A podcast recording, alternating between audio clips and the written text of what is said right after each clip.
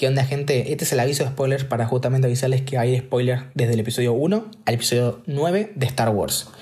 Principalmente de esta trilogía de precuelas, episodio 1, 2 y 3. Bien. También decirles que hay spoilers leves sobre Naruto Shippuden por haber hecho una comparación que bueno, después la escucharán, pero por haber hecho una comparación en, una, en un momento. Es un spoiler leve, si, no, si todavía no la viste, no vas a entenderlo. Y si estás viéndola, tampoco la vas a entender del todo. Pero bueno, si no quieres spoilarte nada, es preferible que termines de ver Naruto y que después vengas a escuchar este episodio de podcast. Pero bueno, de todas formas, lo quiero aclarar por las dudas para que nadie se, se ofenda y se enoje y se lleve un disgusto en caso que sean muy sensibles los spoilers. Pero no lo considero spoiler, pero de todas formas lo aviso. También recuerden que en la descripción de este episodio de podcast van a tener la reseña en mi Instagram sobre Star Wars en general, el post de cómo ver Star Wars y también la reseña de la trilogía de precuelas, justamente, en caso de que quieran eh, saber mi opinión y, si la recomiendo o no, ahí está todo sin spoilers, mucho más conciso, eh, para que justamente tengan una lectura rápida sobre eso, porque acá vamos a hablar todo, todo con spoilers, ya es un análisis completo, así que sin mucho más que decir, los dejo con el episodio. Hola chicos, ¿cómo andan? Yo soy Lycaon y le doy la bienvenida al nuevo episodio de Películas. En esta ocasión seguimos con la saga de Star Wars para hablar de Star Wars, el episodio 3, La venganza de los Sith. Bien, considerada tal vez por muchísimas personas una de las mejores películas de la saga. Y no estoy en desacuerdo, la verdad, y ya adelantando un poco mi opinión, para nada estoy en desacuerdo. No sé si es de las mejores, pero sí al menos es de la favorita de muchísima gente. Así que en ese sentido es una gran película. Pero bueno, vamos a poco. A ver, a ver, a ver. Hay un montón de cosas para hablar sobre esta película porque no solo involucra esta película, sino hasta el, cierre de esta trilogía y la unión con el episodio 4. Así que voy a hablar un poco... Eh, de los sucesos que van pasando y después vamos a, eh, hablar un poco más sobre eh, algunas cosas más de, de, tecnicismos, no, no sé tecnicismos, pero sí más, eh, no hablando de los sucesos, sino de lo que implica cada cosa y de algunas, algunos simbolismos y, y, conexiones con el episodio 6 que están muy buenas. Así que vamos a empezar con el comienzo, que es la batalla de naves. En este caso, la batalla de naves no es lo que cierra la película, sino lo que inicia la película. Y eso me pareció súper interesante, ¿no? Como en vez de tener la batalla final, que sea de naves, esta vez obviamos las naves durante toda la película, salvo por una gran escena inicial, que sin duda para mí es de las mejores escenas de naves de la saga. Es, a ver, es buena, sí, pudo ser mejor, también porque es cierto que la película eh, es muy rápida, tiene mucha acción y por ende no quisieron que la acción sea demasiado larga en ningún momento y eso se entiende porque es una película con mucha acción y es, para mí es un problema, pero no tanto porque siento que lo llevaron más o menos bien. Y después me explico. El tema con esto es que comienza con una nave de, con una nave de batalla, así, una batalla de naves.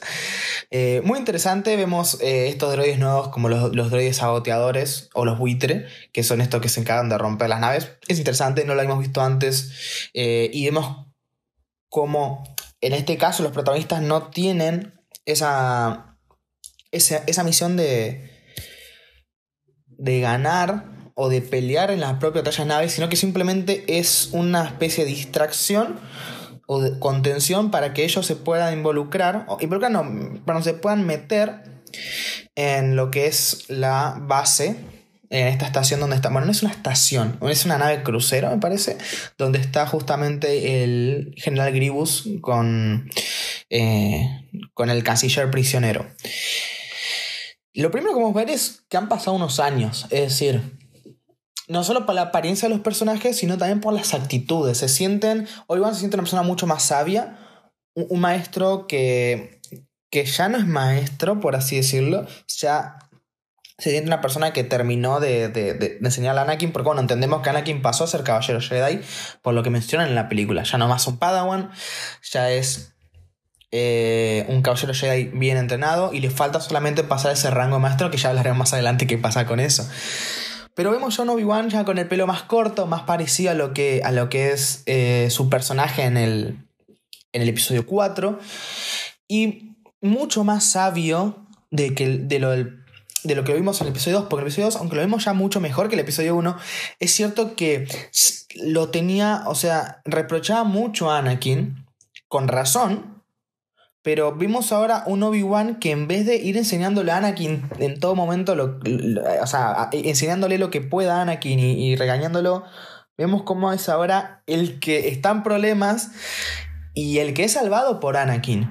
Cosa que, si, si vamos al episodio 2, el episodio anterior, vemos como Anakin quiso salvar a Obi-Wan y terminó ahí prisionero junto con él en la arena de Genos que fue muy gracioso cuando dice, ah, como que el plan era venir a rescatarme, bueno, eh, qué buen trabajo. Esa parte me, parece irónica justamente porque después vemos que, que este termina siendo Anakin ya no una carga para Obi-Wan, sino más como un compañero. Y se nota mucho en su relación. Ya se nota que Obi-Wan ya está muy orgulloso de su alumno y lo apoya un montón. Eh, a diferencia del episodio anterior, anterior, donde dudaba mucho y donde aunque sí lo apoyaba y lo quería, estaba muy pendiente de corregirlo y muy pendiente de él. Acá se nota otra relación que me gusta un montón. No quiere decir que el anterior estaba mal, al fin y al cabo era el maestro y tenía que enseñarle, está perfecto. Pero eh, es más que nada como para marcar esta diferencia en la relación de Dios. Ya no es una relación de, de maestro, sino de compañeros de, de misiones o de guerra. Aunque, de todas formas, no sé si se dieron cuenta, Anakin le sigue diciendo maestro Obi-Wan. Pero no maestro como le dice a maestro Yoda, como le dice maestro Windu. Porque cuando vos te referís, o cuando, cuando vos, cuando los personajes se refieren a los maestros Jedi, siempre, si se dan cuenta, nombran el apellido o el nombre en caso de Yoda que no tiene apellido. Es maestro Yoda, maestro Windu, eh, maestro Kenobi, maestro Shin y demás. A lo que voy justamente es que los que dicen solamente maestro, solo corto, suelen ser justamente los propios Padawan de, esos, de, esos caballeros Jedi o, o maestros Jedi. Entonces es interesante ver cómo Anakin mantiene esa relación de maestro con Obi-Wan. Le hizo Obi-Wan como en la película anterior, pero vemos que todavía le sigue diciendo también maestro en algunas ocasiones. Y eso me gusta porque es lo que es lo que pasa muchas veces en la vida real. Vos por ahí ya tu profesor o tu, o, tu mentor ya no lo es más, pero uno sí mantiene ese respeto. No sé si les ha pasado de hablar con profesores viejos y seguir siéndoles profesores. No, por, no, no solo por, por costumbre, sino también por, por mantener ese, como ese respeto o esa relación que uno tenía con ellos. Así que eso me parece un detalle muy lindo de, de este episodio 3, que pese a que la razón cambió y evolucionó a otra cosa, más de compañeros, más que de, de, de, mentor y, y aprendiz, eh, vemos que se mantiene esa relación. Eh, ese, eh, que Anakin mantiene ese sentimiento de, de, mantenerlo como maestro. Y me gusta porque esta vez no, no lo critica tanto en esta película. Es decir, en la película anterior vemos que se sentía muy poco apoyado y en esta película también va a pasar, pero esta vez no entendemos a Anakin. Es decir, en la película anterior lo entendíamos porque entendíamos por lo que estaba pasando. Y esta vez también entendemos por lo que estamos pasando. Pero al menos yo no termino de compartir su idea. Y ahí vamos a hablar un poco más sobre el conflicto de Anakin, pero eso, bueno, ya viene después. Arranca la película con un duelo de sables de luz. Eso me encantó. O sea, no recuerdo hasta el momento una película que arranque con un duelo de sables de luz. Porque el episodio 4 no arranca con un duelo. El episodio 5 tampoco. El episodio 6 tampoco. El episodio 1 tampoco. Y el episodio 2 tampoco. Recién esta película donde arranca directamente con un duelo de sables de luz. Pero arranca directamente porque, pese a que no es el comienzo comienzo, no tarda mucho en, que, en que el duelo se presente. Y creo que hasta posterior a esta película también hay, no, no se arranca con un duelo. Al menos el episodio 7 no hay sale luz, al menos durante casi toda la película. El episodio 8 tampoco hay un duelo, es más, tampoco hay muchos duelos, hay uno solo. Y en el episodio 9, pese a que hay dos duelos, tampoco arranca con un duelo como tal.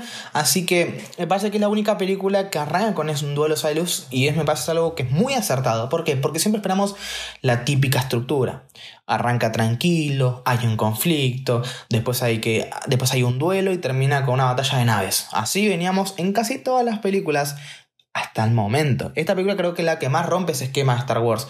Y por eso creo que es la favorita de muchos, porque mm, rompe con ese esquema. O sea, tiene un esquema totalmente distinto y totalmente acoplado a lo que la película necesita. Y eso es lo importante. No es que ellos quisieran ser originales, simplemente la película necesitaba otra cosa. No podía seguir con el mismo ritmo porque al fin y al cabo eh, la historia tiene que ir para otro lado. Y este cambio hizo justamente que esta película se destacara. Por eso mismo, arranca con un duelo de salud, que sí, no es el mejor duelo del mundo.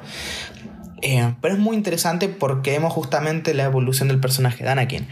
Cuando Goku sigue siendo un personaje de, de, temer, sigue, siendo, teniendo su presencia. Eh, pero piensen en, en la batalla que tuvieron. Lo mismo que pasó en la anterior pasó en esta. Dooku, si algo es, es inteligente, y a diferencia de otros Sith como Darth Maul, que Darth Maul es un personaje que, eh, que se deja, se deja llevar por, por, esa, por, ese, por ese ego, por, por esa eh, creencia de, de, ser superior. Que fíjate que incluso cuando derrotó a Qui-Gon y también derrotó a, Obi-Wan en el episodio 1, en vez de rematar a Obi-Wan, simplemente empezó a tirar chispas con el sale hasta que hasta que se cansase o, o, se quemase con esas chispas y se cayera. Eh, y ahí vemos como los Sid mueren por ser arrogantes. En el episodio 6 lo vimos con Sidious también, pensando que su alumno, su aprendiz, nunca iba a traicionarlo, y ahí lo vemos. Entonces vemos que es la primera vez que vencen a un Sid bueno, a ver, a Darth Vader lo vencieron en batalla, pero me refiero, la primera vez que vemos que, que matan a un Sith venciéndolo por ser superiores. Es decir, no, no, no solo por, por arrogancia, sino simplemente porque es superior, porque piensan que el Conde Duco, si algo hace bien justamente, es ser inteligente. Es de los más inteligentes junto con con Sidious. Piensen que en episodio 2, Dooku, o sea, cuando peleó contra Obi-Wan y Anakin sabían que eran, sabían que eran, eh, um, que eran, o sea, que tenían superioridad numérica, que no quiere decir que, que, vayan a ganar, pero tenían una cierta ventaja que no, que no la hay en un uno contra uno. Por ende, lo primero que hizo fue, fue quitarlos de la batalla, ya sea cortándole el brazo a Anakin o... Eh, golpeándolo, o sea, cortándole el, brazo y, lo, y, la pierna también a Obi-Wan. Entonces, a lo que veis que no es un personaje que, que, le gusta batallar porque sí, no es arrogante. Es un personaje que va y dice, bueno, si yo tengo que ganar de esta forma, voy a ganar de esta forma. No voy a esperar hasta que pase algo, hasta que pierda. Y fíjate como en esta película también se, se deshace de Obi-Wan ni bien tiene la oportunidad. Por eso me gusta mucho también el personaje de Dooku, porque a diferencia de otros, como digo, él va, él va a ganar lo más rápido posible, no, lo va, no va a disfrutar el momento, no va a ser arrogante, aunque lo es, porque es una peculiaridad de los Sith ser arrogante, no lo es tanto, al menos en batalla trata de ganar lo antes posible, trata de que no haya una oportunidad de, de, lo que los rivales ganen. Por eso imagínense cuando estaba peleando contra yo veía que no le podía ganar, tuvo que usar eh, esa distracción tirando una columna encima de Obi-Wan y ahí pudo escapar. Por, eso, por ende digo, por eso digo que me parece que es un personaje que es muy inteligente y muy hábil el momento del combate, porque no es que sea extremadamente fuerte, que sí, es muy fuerte, pero lo que tiene la, o sea, lo que lo hace peligroso es que no, te, no va a ser eh, arrogante, va a ganarte. Eh, ni bien tenga la oportunidad, lo va a hacer, no lo va a dudar.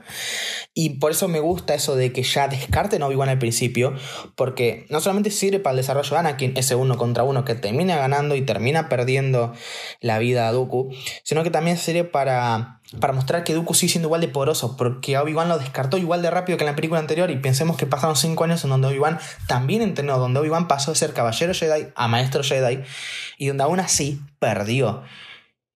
De esa forma vemos que el poder de Dooku sigue siendo el mismo, pero además, vemos que Anakin es superior esta vez. ¿A qué voy con esto? Voy que me parece que algo que tiene muchos problemas, en, más que nada en esto, en todo lo que es de acción, que a veces los personajes no, no, mantienen como ese poder, por decirlo, esa habilidad durante todas las películas. A veces que por cuestiones de guion un personaje tiene que ganar cuando pensamos y sabemos que ese personaje no tendría que ganar.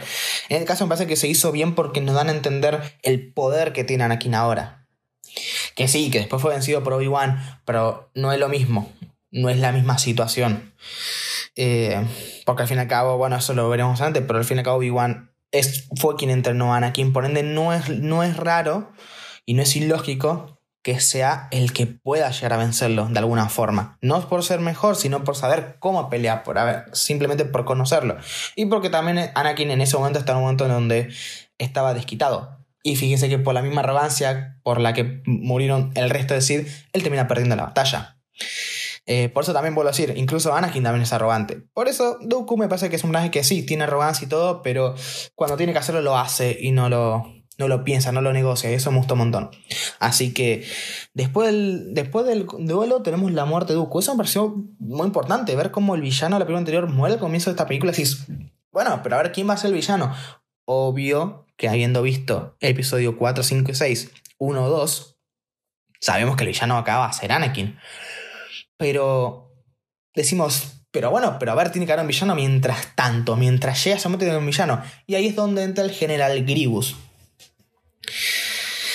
La verdad es que mi opinión con el general Gribus. Eh, la verdad es que tengo sentimientos encontrados. Porque por un lado me gusta el personaje, siento, siento que es bastante original, siento que no, no es un Sith más. Siento que es un personaje que, que sí le puede hacer pelear a, a los Jedi sin ser Jedi mostrando esos sables de color azules y verdes, dando a entender que son de los Jedi por los que venció.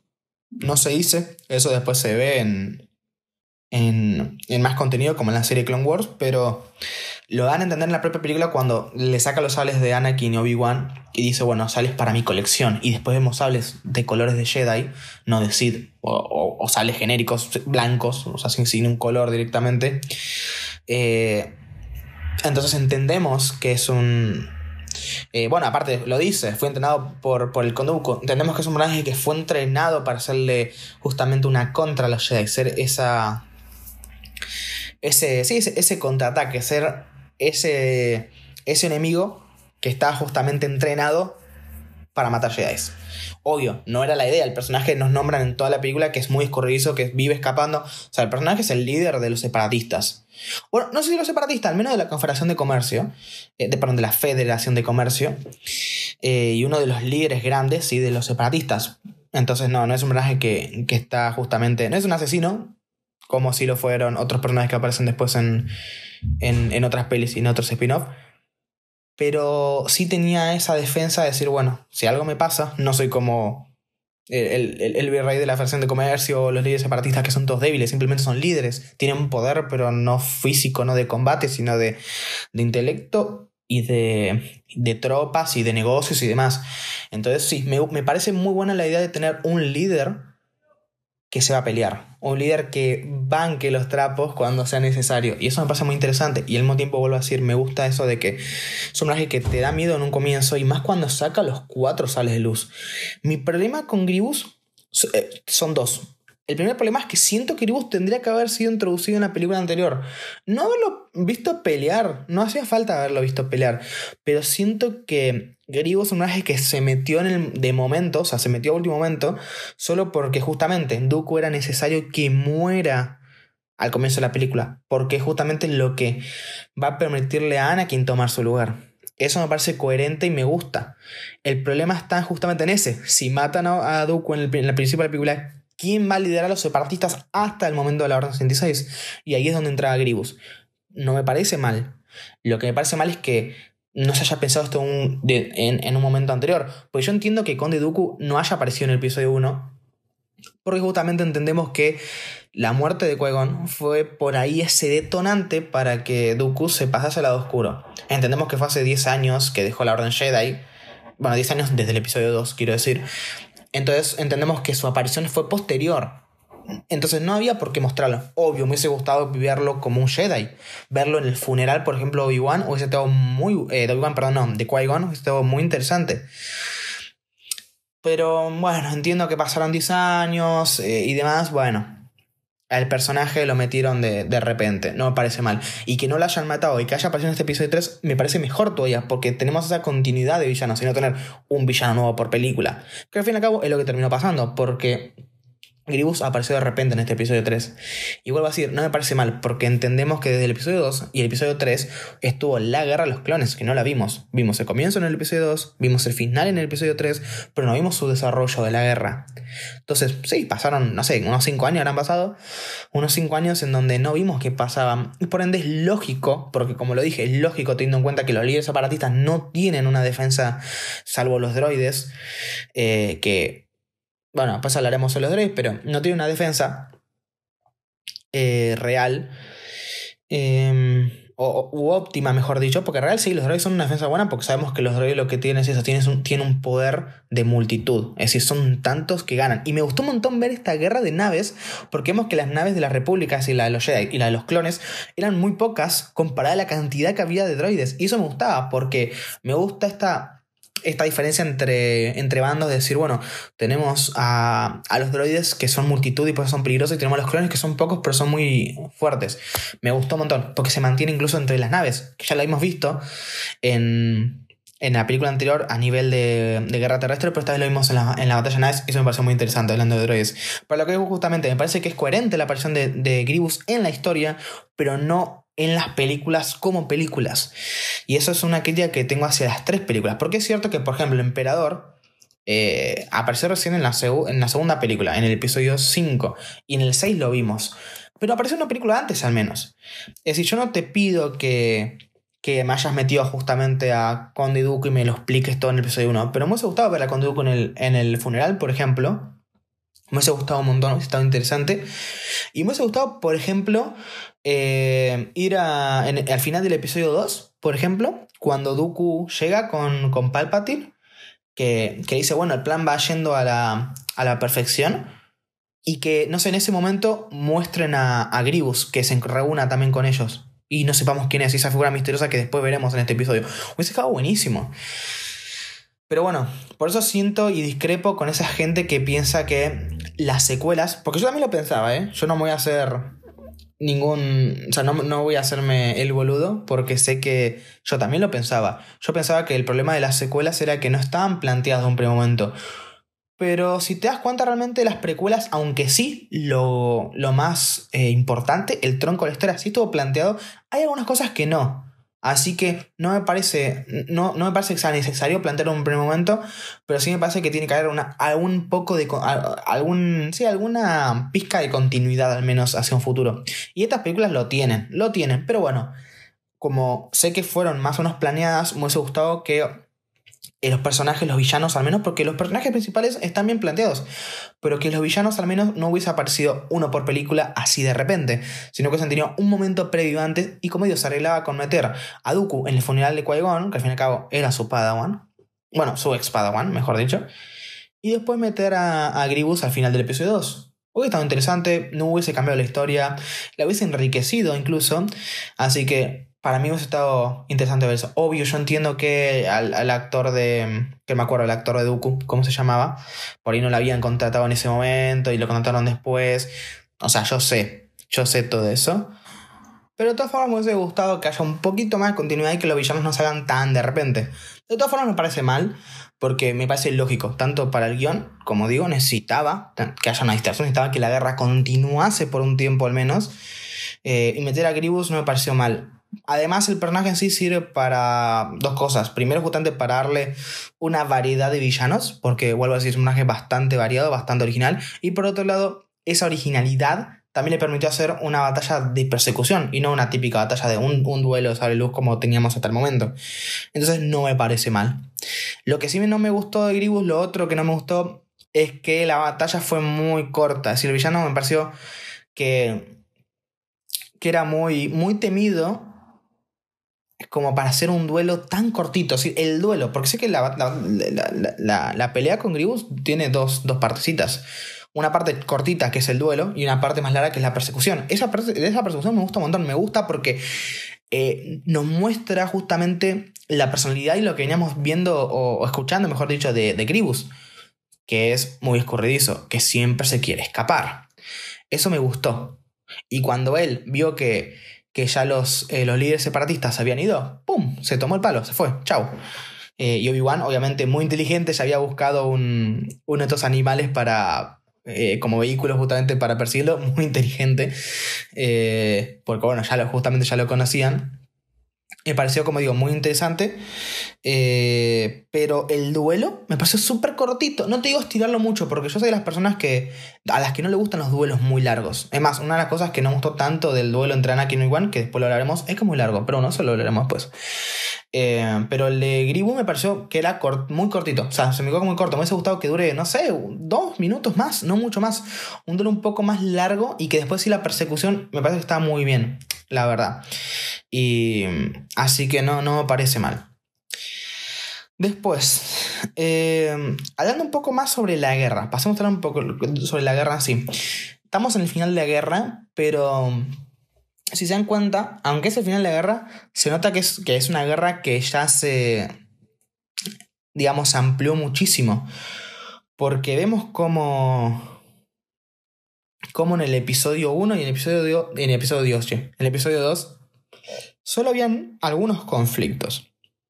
Es decir, habían algunos grandes, como el que pasó en el episodio 2, pero eran conflictos, al fin y al cabo.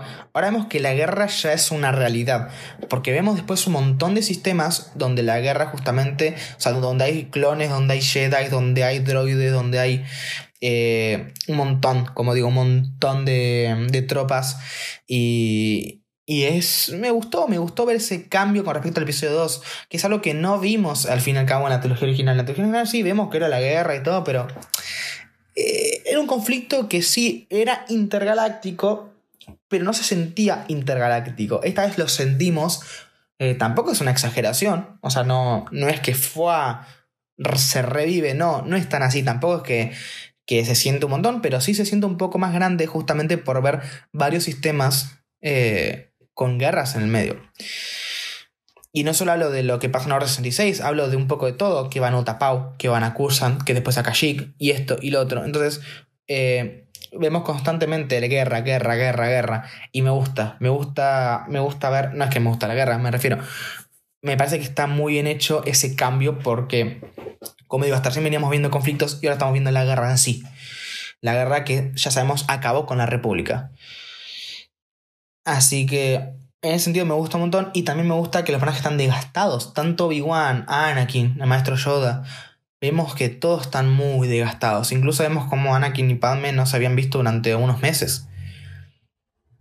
O sea, no es unas cosas, eh, vuelvo a decir, unos conflictos aislados, ya es algo más serio y se reflejan los propios personajes. Y eso me parece que está muy bien, la verdad que se sienten, como digo, cansados, desgastados, incluso mucho más serios y tienen ganas de muchas cosas. Eso no parece mal.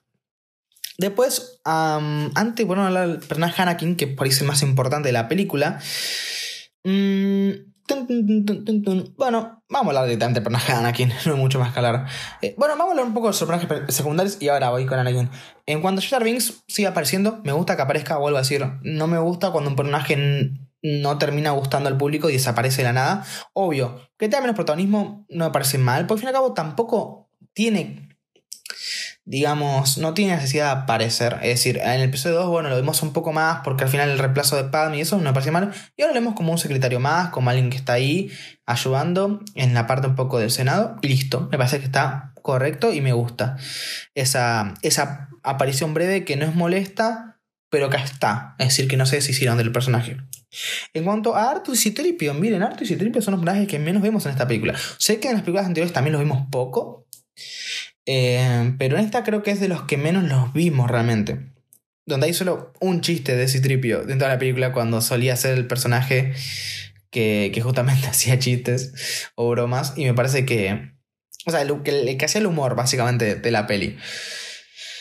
Eh, y, no me, y no me pareció mal, porque al fin y al cabo, vuelvo a decir, a mí los personajes me gustan y todo, pero siento que si no tienen necesidad de estar, el hecho de meterlos solo porque son personajes importantes de Star Wars, qué sé yo. Como pasó en. Bueno, no voy a hablar ahora, pero sí, pasa, en las secuelas me pasa un poco eso. Que siento que los personajes están ahí solo por el hecho de estar, no de que tengan un papel importante en la historia. Ya en el episodio 2, un poco vimos eso, pero entendemos que a Citripio había que, llevar, había que, llevarlo, había que llevarlo de Tatooine a, eh, Cursando justamente para tener esa, nada, ese vínculo con el episodio 4, así que no me parece mal. Y en este episodio 3 que lo hayan dejado un poco claro, no me parece mal tampoco, porque sí aparecen, no es que no están, aparecen, pero no tiene ese, parece protagonismo de personaje secundario que sí tenían antes. Así que no me parece mal, pero sí quería, quería decirlo, no me quiero olvidar de ellos.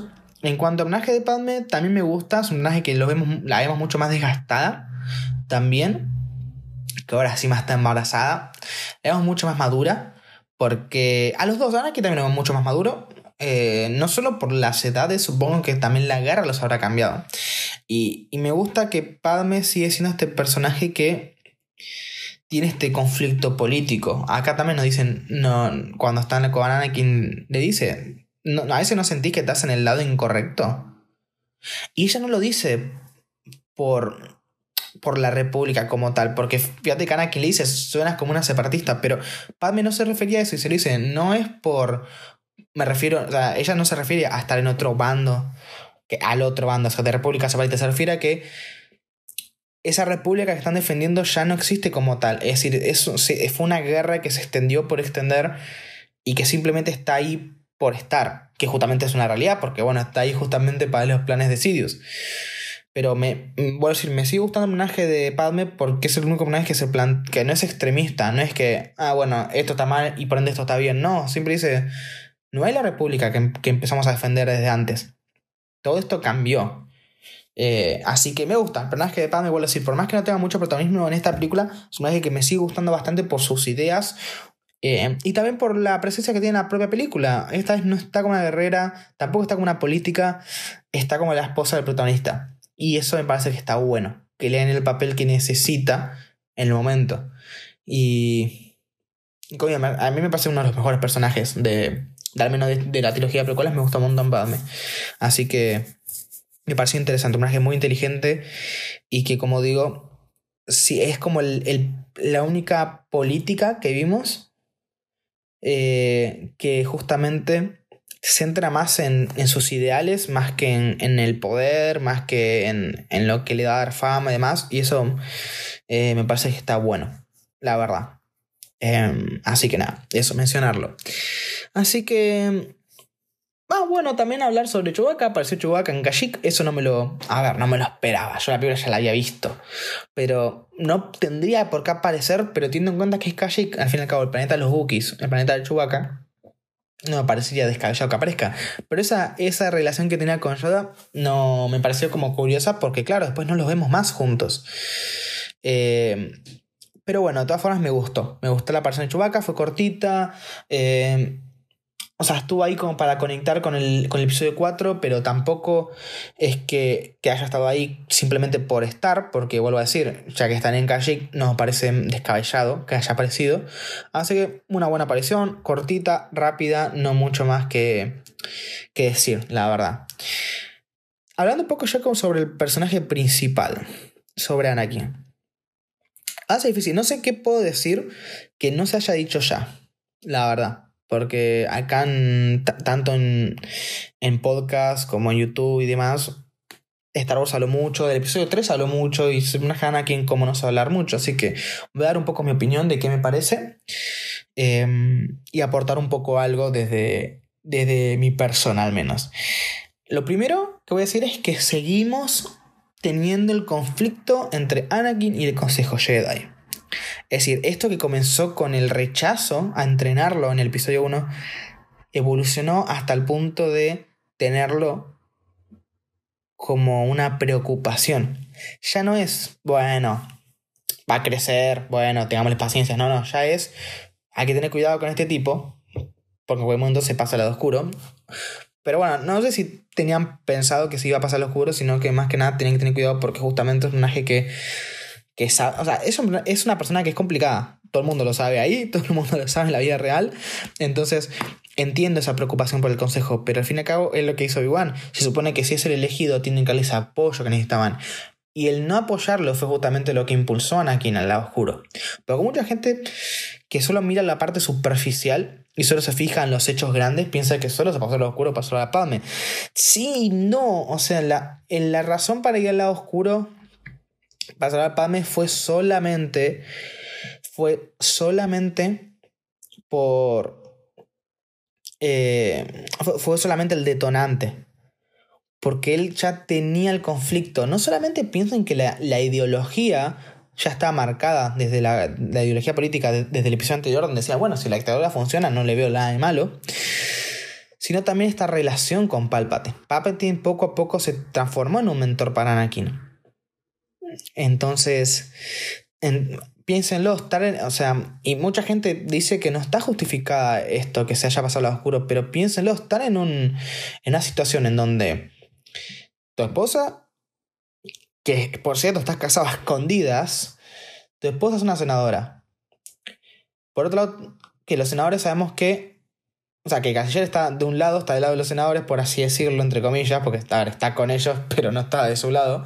Y por otro lado tenemos el Consejo Jedi, donde sabemos que se están espiando mutuamente, que Anakin está en el consejo para ser el representante de Sidious, pero lo dejaron para ser el espía de, del canciller para, la, para el Consejo Jedi. Entonces estamos...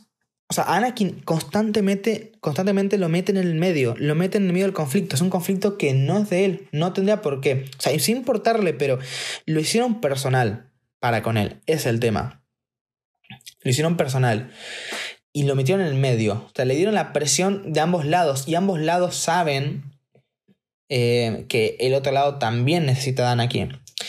Entonces, ahí está el tema. ¿A quién apoyarías? ¿A los que nunca te bancaron, que del primer comienzo te rechazaron y no, si no fuese porque la persona que te rescató de, de ser esclavo murió? ¿No te, ¿No hubiesen dado esa posibilidad de entrenar como Jedi? ¿O a la persona que, que siempre te, te ayudó, que te cuidó y que es la única persona que siempre vio tus hazañas desde un primer comienzo. No sé, no sé. La verdad, no es muy difícil decidir. Entonces, vuelvo a decir, no es solo por estar en contra de, los Jedi o del Consejo, es porque nunca lo... Vuelvo a decir, nunca le dieron ese... no solo reconocimiento, o sea, nunca confiaron en él. Y es una realidad, nunca confiaron en él. Eh, cuando Padme le dice, ellos te confiarían su vida. No, no es así. Porque el momento en donde Anakin cumplió con todo y pese a que estaba enojado con el consejo y pese a que sabía que la única forma de salvar a Padme, o perdón, dicho, no sé si sabía que lo que él creía era que era con el lado oscuro, él sin embargo fue a decirle al Windu quien, o sea, el maestro Jedi que hace unos días o unos meses, no sé cuánto pasó en la película, porque parece que pasó un buen tiempo durante toda la peli, eh, tiempo atrás le dijo que no le daban el rango de maestro, fue y le dijo, el canciller es el Lord que están buscando. Y también dijo, déjame ir con vos porque me van, a, me van a necesitar, es muy poderoso. Y Windu dijo que no, sí, dijo, sí, sí, sí es cierto, te ganarás mi confianza. No me interesa, pero el momento decisivo era ese. Eh, es una realidad, o sea, el consejo nunca le dio el apoyo a Anakin, pero por todo, o sea, porque no tienen, o sea, porque no le dieron control la fuerza. El hecho de que el canciller Palpatine, Darcy, estés está ahí en el, en el Senado junto a ellos, nublaba su juicio. Su juicio, su conexión con la fuerza, ellos lo dicen desde la película anterior, están muy desconectados, no tienen ese poder que tenían antes. Son un montón, no sé, serán cientos de Jedi, pero el poder que tienen es mínimo por estar ciegos, justamente. Entonces, no es solo por, por Padme, no es solo por Padme, es por todo lo que estaba pasando Anakin en ese momento. Y vuelvo a decir, y piensen cada vez que Anakin se medio arrepiente de lo que hace. Él dice, un Jedi no se comporta así. Se lo hizo, si lo hizo al mismo, se lo hizo a Mace Windu cuando está por matar a Sidious. ¿Por qué? Porque si él seguía la Orden Jedi hasta ese momento, no era por sus compañeros. Era por el propio código Jedi, por, por ese sueño que tenía de chico. Y eso me parece muy importante marcarlo. Porque... Eh, no me acuerdo quién lo mencionaba, creo que... Creo que fue... Sí, fue Anakin el que mencionó que, que desde cuando la Orden Jedi es así. Se supone que eran defensores de la paz y terminaron siendo guerreros. Terminaron siendo personas que solo luchan en, políticamente más que defensores de la paz. Eh, así que, que bueno, que al fin y al cabo después veremos que esto complementa muy bien. Eh, que en Clone Wars se ve mucho esto, se ve mucho y complementa muy bien con lo que pasa en este episodio 3. Entonces, a mí la verdad es que me, gustó un montón el personaje Anakin en esta película. Porque vuelvo a decir, no es solo que Padme está por morir, porque además piensa en eso. Hace, no sé, cinco años había soñado que la madre iba a morir. Él fue a rescatarla y la vio morir en sus brazos. Y ahora, la mujer de su vida, el amor de su vida, quien por cierto tiene a su hijo, eso es lo peor, porque también tiene a su hijo adentro, sueña que muere. El tema está ahí. Es eso. O sea, es saber que va a morir. Y aunque yo se lo hice, tenés que entrenarte para dejar atrás aquello que no quieres perder. Es decir, en español no Yoda, eh, no, no al revés. Justamente tenía que prepararse para esa pérdida. Y eso me parece bien porque yo entendió a Anakin. Creo que en ese momento fue uno de los pocos momentos donde vemos una contención de los Jedi. Incluso cuando Obi-Wan, por eso algo que, que, yo estoy en desacuerdo con Anakin es que Anakin meto a Obi-Wan en el medio, pero vemos constantemente, obvio, hay cosas que Anakin no las ve, porque nosotros lo vemos porque somos espectadores. Y ese reproche a Windu decir, pero no es él el la fuerza, hay que yo confío en él y todas esas cosas no lo vimos. O sea, eh, o sea, nosotros sí lo vimos, Anakin no lo vio, quiere decir. Pero, lo que, pero vimos como constantemente Obi-Wan le dice, estoy orgulloso de vos, esto que lo otro, cuídate. Y Anakin parte lo entiende, pero en parte siente que está metido en el, en el consejo. El tema es ese. Obi-Wan puede apoyarlo un montón a Anakin. Pero sabemos que al fin y al cabo nunca va a dejar de estar en el consejo porque él cree en ellos. Cree en, en, los Jedi al fin y al cabo. Porque al fin pero también es uno de los Jedi que se equivocó. O sea, para mí, esta película muestra cómo los Jedi se equivocan. Cómo no son perfectos y cómo y dejaron justamente que, que todo ese miedo, que, que, todo ese conflicto y que justamente el propio lado oscuro los mate, los extermine. Y Obi-Wan, quieran o no, porque a mí me pasa un gran personaje, pero quieran o no, fue parte de eso. Tiene esa culpa de, también porque fue parte de los Jedi. Y vuelvo a decir, el único que...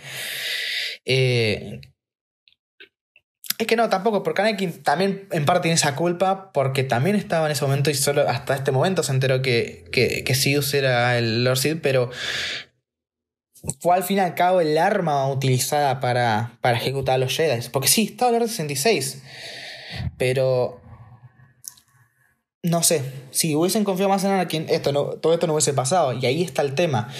Y eso es lo que yo quiero decir que hablaba en el, en el episodio anterior de podcast. Anakin me gusta el personaje porque no se pasa al lado oscuro, no se hace malo solo porque quiere hacer algo malo, sino porque lo que a él le mostraron que era correcto no funciona, no sirve, no confían en él y, y solamente le hizo perder todo lo que, le, todo lo que amaba y por buscar poder, que sí, de algo de, de, un lugar donde a él no le gusta. Porque vemos cómo en Mustafar, después de acabar con todos los Jedi y con los separatistas, vemos cómo llora. Entendemos, esa escena es muy buena porque entendemos que al tipo no le gusta eso, no es que lo hace. No es como Dooku, no es como Maul, no es como otro personajes que sí les encanta matar y disfrutan del lado oscuro, se tientan con ese poder. Él no es tentado por ese poder bruto solamente, eh, sino por el hecho de decir, bueno, es lo que tengo que hacer para salvar a Padme. Así que, por eso el el personaje me gusta. Y bueno, ya les digo, es mi personaje favorito de toda la franquicia. Anakin, Vader. Y no, no los separo. Hay gente que los separa, decir, bueno, Anakin es Anakin, Vader, Vader. No, no, no, no. Anakin y Vader son el mismo personaje. Sí, son dos facetas, son dos etapas distintas del mismo personaje. Pero es el mismo personaje. No los voy a separar. Obviamente hay gente que le puede gustar más Anakin, hay gente que le puede gustar más Vader. A mí me gustan los dos. Es decir, no los voy a separar porque realmente no es.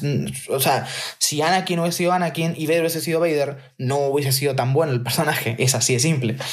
Porque realmente lo que tiene el personaje es eso, ver cómo se transforma de Anakin a Vader. Son dos etapas, son dos facetas de un mismo personaje. Y la verdad que, bueno, sí, a mí me encanta. Me parece el. No, no, no el mejor. Porque hay uno que me gusta un pelín más. O sea, no me gusta, pero siento que está mejor desarrollado en, en otros aspectos, pero es mi personaje favorito, al menos desde de, chiquito y hasta el día de hoy sigue siendo mi personaje favorito. Por esta película me gusta un montón. Eh, porque siento que es como su película. Es la película donde vemos a, estos, a estas dos facetas del personaje, a Anakin y a Vader, y cómo pasó de uno a otro. Y para mí está muy bien hecho. Vuelvo decir, eh, hay un montón de cosas más que me faltan decir porque realmente Anakin hay muchos motivos por lo que, por justamente lo que pasa al oscuro es por el propio Consejo Jedi, por la propia Orden Jedi, por la política, por la guerra, por su esposa, por la madre, por lo que pasó en el episodio 2, en el episodio 1, incluso también lo que pasa en Clone Wars. O sea, y, y no es que se necesite de Clone Wars, esto quiero aclararlo. Yo Clone Wars se los recomiendo un montón. La serie Clone Wars se la recomiendo un montón, pero no porque arregla algo del episodio 1, 2 o 3. No, para nada, no, no arregla nada realmente solo complementa lo que no pudimos ver. Pero no es que sea necesario Clone Wars para entender o para que nos guste eh, la trilogía de precuelas. No, no es necesaria Clone Wars. Pero si la vemos, nos termina gustando más. Porque Clone Wars es un muy buen complemento. No solamente porque vemos toda la guerra, sino porque el personaje de Anakin es más desarrollado aún durante esa serie. Así que en serio, si les gustó el episodio 3 y el episodio 2 y el 1, véanse la serie Wars porque es muy buena, muy, muy buena, realmente. Pero bueno, siguiendo con, con esto vamos a hablar un poco sobre... Eh, bueno, y, eso, y cerrar con de Anakin justamente diciendo que también eh, el punto que lo hizo tomar esas decisiones tan drásticas en el momento fue que está en el medio del conflicto. Fue que los dos bandos tenían la presión sobre él. Y eso fue lo que lo, lo, lo desató, por así decirlo. Pero ahora, sí, ya hablé mucho, ahora que vamos a pasar a hablar un poco sobre la tragedia de Dark Plagueis, el sabio, como le dice Sidious. Interesante, vemos al, a un nuevo Lord Sid. Bueno, lo vemos, mejor dicho, lo escuchamos a Dark Plagueis, eh, que tampoco lo escuchamos a él, escuchamos una historia de él. Muy interesante, la verdad es que es muy, muy interesante em, lo de Dark Place porque entendemos que ese que el lado oscuro, eh, como dice, es, un, es un camino, muchas habilidades que son antinaturales, son habilidades que, que van más allá de lo que ya vamos a ver, justamente como los rayos de la fuerza. Y que hay una habilidad para poder curar o mantener vivo a las personas, por así decirlo, pero que el tema es que Sidious terminó matando a Plagueis antes de descubrir cómo. Que ese detalle no se lo contó a Anakin en el momento, se lo contó después. Y es muy interesante porque. Porque. Mm, primero vemos un poco cómo es la relación entre los Sid. En el episodio 2. No, pero en el episodio 1 nos confirman que siempre hay dos Sid: el maestro y el aprendiz. La razón por la que solo hay dos Sid, no la sabemos. Al menos no en las películas. Sé que después en los cómics se explica. Se los digo muy rápido por si quieren. No es un detalle de color, pero es interesante. Y es porque en una anterior guerra entre Jedi y Sid solo sobrevivió un solo Sid que. No me acuerdo cuál fue el nombre. Esto fue el, eh, esto del antiguo canon. No sé si es si se mantiene con este nuevo canon, pero de todas formas parece interesante y tampoco sería raro porque no se exploró tanto este nuevo, este nuevo canon en la parte del pasado. Así que podría entrar tranquilamente y es justamente, no sé si era Bane, Dark Bane o era otro. No me acuerdo. La cuestión es que uno de los que de los sí que se dio creó esa regla de dos que servía para entrenarse uno a otro hasta que su sucesor sea lo suficientemente fuerte para que para vencerle. Piénselo de esta forma. Si un Sid entrena a otro Sid hasta que ese Sid pueda vencerlo y matarlo y el Sid aprendiz pasa a ser el maestro y así entrenar a otro hasta que tengas esa suficiente fuerza para matarlo y a otro y a otro y a otro, el poder va a ir aumentando. Porque siempre se tienen que superar a sí mismos. Es por eso que Sidious está en un punto en donde nadie logró vencerlo. Eh, ¿Por qué? Y esto no se hace tanto por la propia regla solamente, sino también porque ellos mismos se quieren, o sea, se matan para demostrar que son mejores. No solo porque tienen que seguir esa regla como tal. Porque fíjate que Sidious mató a Dark Plagueis mientras dormía. Ahí no demostró ser más fuerte, aunque lo era. Porque justamente Sidious entendemos hasta ahora que fue el Sith más poderoso.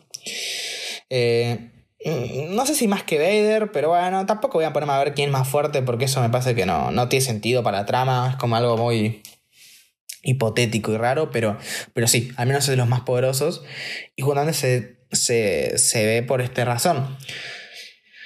Em, entonces es muy interesante ver cómo ellos se trataban entre sí. O sea, son sus mentores, pero al mismo tiempo son sus enemigos. Es decir, son, es como una relación de amor-odio entre los Sith. Y al fin y al cabo no me parece raro porque pensemos que, y esto lo dice, lo dice Yoda, eh, todo lleva siempre al odio. El odio es el, sentimiento más fuerte y el amor es el sentimiento más fuerte también. Son, son, son opuestos. Y la diferencia entre ellos es que primero se suele arrancar con el amor y después llega el odio. Ese es el tema. Por eso los Jedi no les permiten amar como tal. Porque cuando esa persona no esté más, ¿qué pasa? Pasa lo que pasó con Anakin, pasa lo que pasó con Dooku, pasa lo que pasó con varios. Entonces, eh, ahí está el tema. Entonces no me parece mal que tenga esa relación de amor-odio, por fin y al cabo, justamente los cheats, la diferencia entre ellos es que, y Anakin lo dice, usan su pasión en la fuerza. En la fuerza y para la fuerza también. Es decir, que es una pasión que se, dejan llevar, se dejan totalmente llevar. Y además, vemos, y en esta peli nos medio confirman que mm, los ojos Sid, es decir, los ojos amarillos, salen cuando el usuario se deja llevar por la fuerza. Vemos como Sidus lo controla todo hasta que eh, justamente se revela y ahí vemos como tiene los ojos amarillos. Vemos como Anakin ya habiendo eh, matado a muchos Jedi mantiene los ojos normales, pero cuando tiene ese, cuando sale ese, ese, ese odio, esa ira, dejan salir esos, esos ojos amarillos. Mm, Darmo los tenía siempre y Dooku no los tuvo, creo que nunca se vio con ojos amarillos a Dooku. Y eso un poco puede verse justamente porque es un personaje que es bastante frío en ese sentido. Usa lado oscuro, pero no es impulsivo, para nada. No es impulsivo para nada. Entonces, eh, debe ser por eso mismo. Y me parece que es interesante. Es como una representación visual de, de, cuán, de cuán cegado por el lado oscuro estás. Y no me parece malo, me parece, como digo, bastante interesante. Pero como digo, no, la, la leyenda está buena. Eh, perdón, sí, la, la tragedia esta Sid me parece que está buena justamente porque no solamente nos muestran las relaciones entre los Sid, ese, esa competencia continua, sino también que hay poderes más allá de los que vemos. Hay poderes que no vimos y que se pueden conseguir. Como posteriormente personajes como Obi-Wan, Yoda y también Anakin consiguen esta, e, e, esta unión con, espiritual con, con la fuerza, en donde se hacen fantasmas justamente de la fuerza. Del lado oscuro nos dicen que también existen estas cosas, que existen poderes que necesitan descubrirse que necesitan entrenarse. Eso es muy interesante porque abriría puertas a un montón de cosas, pero, oh sorpresa, nunca fue aprovechado esto realmente al 100%. La única vez que fue aprovechado se hizo mal. Y no voy a hablar sobre qué película es porque me voy a enojar. Así que prefiero dejarlo para, los siguientes episodios del podcast. Pero, pero sí, es muy interesante esta, esta conversación porque aparte es el punto en donde Anakin se seduce por el lado oscuro realmente. Antes no se seducía por el lado oscuro, simplemente se dejaba llevar por sus sentimientos, que no es lo mismo. Los dos llevan al lado oscuro, pero una cosa te seduce por el poder y otro te seduce simplemente por...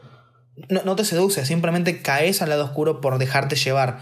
Son dos formas de ir al lado oscuro, una por el poder y otra por dejarte llevar.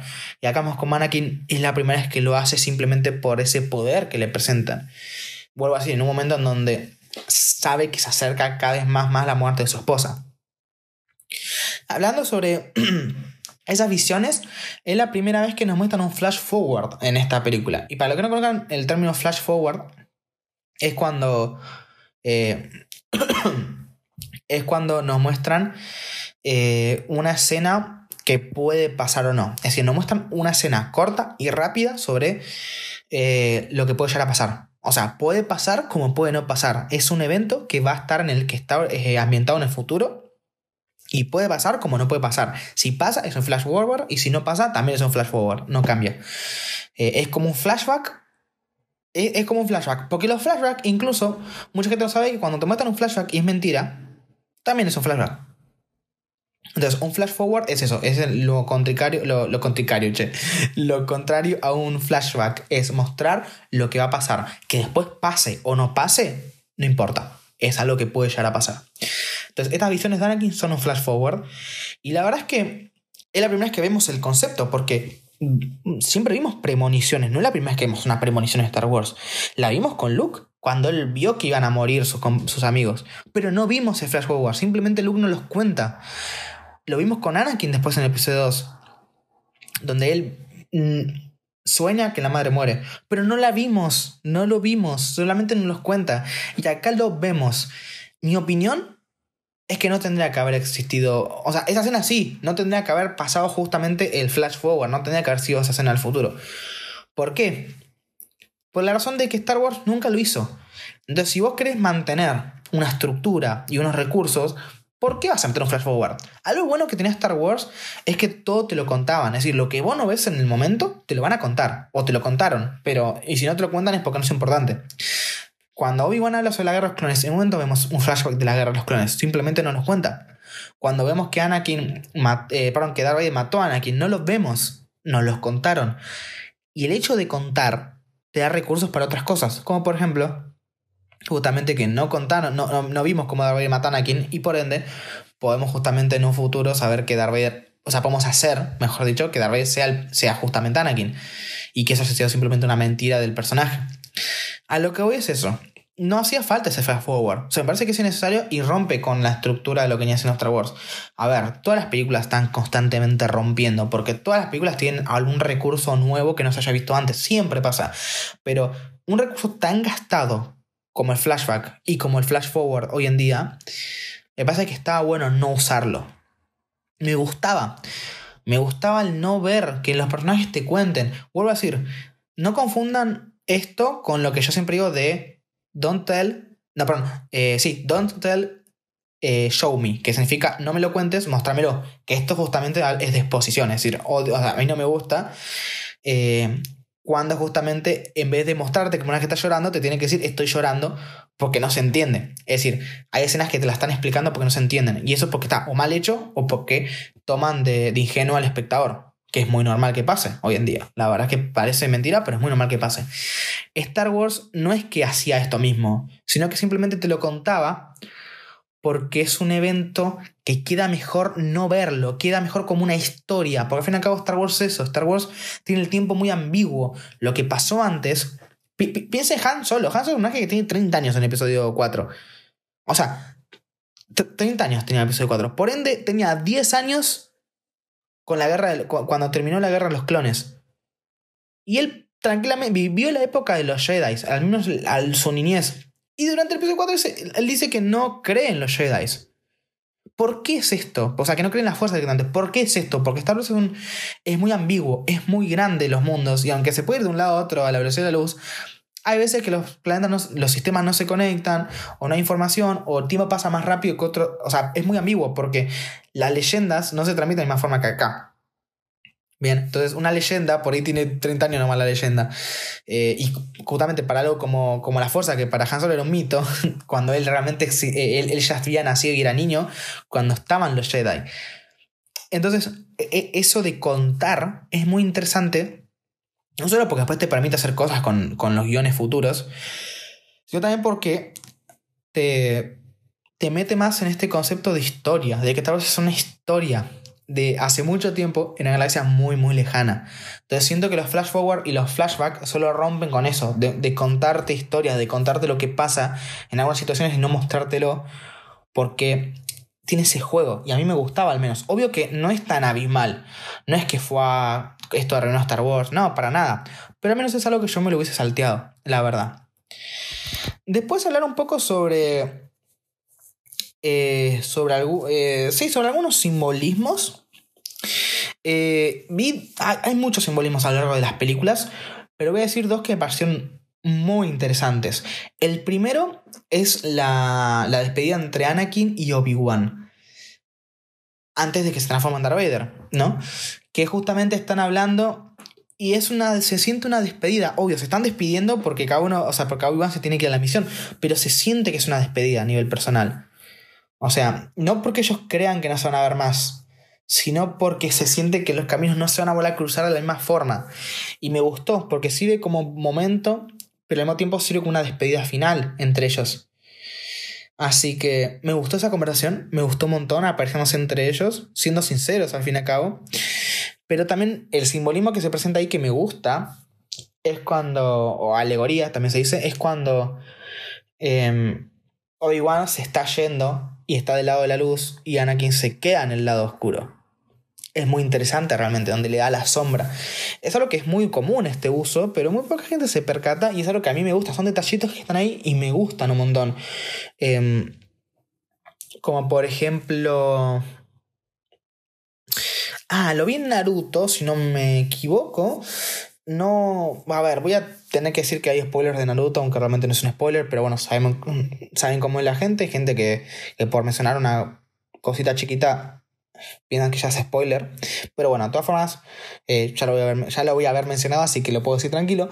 Hay una escena en donde justamente está eh, Naruto y Sasuke que se reencuentran después de la pelea de, de Sasuke contra Danzo en donde tiene esa conversación con Naruto, me parece, si no me equivoco, que también pasa algo parecido, donde Sasuke está cada vez más en, la sombra, porque la sombra se va un poco moviendo y cada vez está más en la sombra y Naruto se mantiene en esa luz, por esa, por esa diferencia entre ellos. Entonces es algo que se ve bastante esto, es algo bastante común, pero son detalles que están buenos porque son porque no solo nos sirven, no solo son psicológicos, esos detalles que no están solo para darte cuenta ah, y entenderlos, no, no, Está bueno entenderlo, pero, pero también, crean o no, nos, nos impacta a nivel psicológico. Todos esos detalles nos impacta. El uso del color, la, la, forma de los planos, el cómo se distribuye y todo, créanme que todo impacta, eh, todo está narrando y eso me gusta. Y nada, es algo que lo estoy nombrando porque me parece que está buena. No solamente la despedida me parece muy buena, sino también em, ese, ese momento y, esos planos con, con Obi-Wan yendo hacia la luz y Anakin manteniéndose en el oscuro. Me parece que está muy bueno. También hay un montón de simbolismos. Tenemos la pelea entre, entre y Sidious, en donde Sidious agarra las tribunas de, y las bases del Senado y se las tira Yoda como una, justamente, como un simbolismo de decir, ah, mira, te estoy tirando el Senado que fue mi arma para vencerlos y ahora te estoy venciendo en un combate con el mismo Senado, por así decirlo. Muy interesante y me gusta. También tenemos, no sé, por ejemplo, la creación de Vader cuando le están poniendo el traje a Vader, se ve que de fondo cuando está la, el, plano cenital y que se ve de arriba, vemos el, símbolo imperial o también en el, en el, broche que tiene Padme vemos el símbolo de la rebelión. Son cositas que están ahí en, a lo largo de todas las películas está, pero me parece que este de, de la luz es tan simple y que, que, y que además narra más que me pasó más interesante, porque los otros son detalles, te tenés que dar cuenta y te gusta, obvio, pero los detalles no narran necesariamente. En cambio, este de la luz es un detalle, pero que te narra, porque ya lo estás viendo, ya lo estás sintiendo, como va de un lado a otro.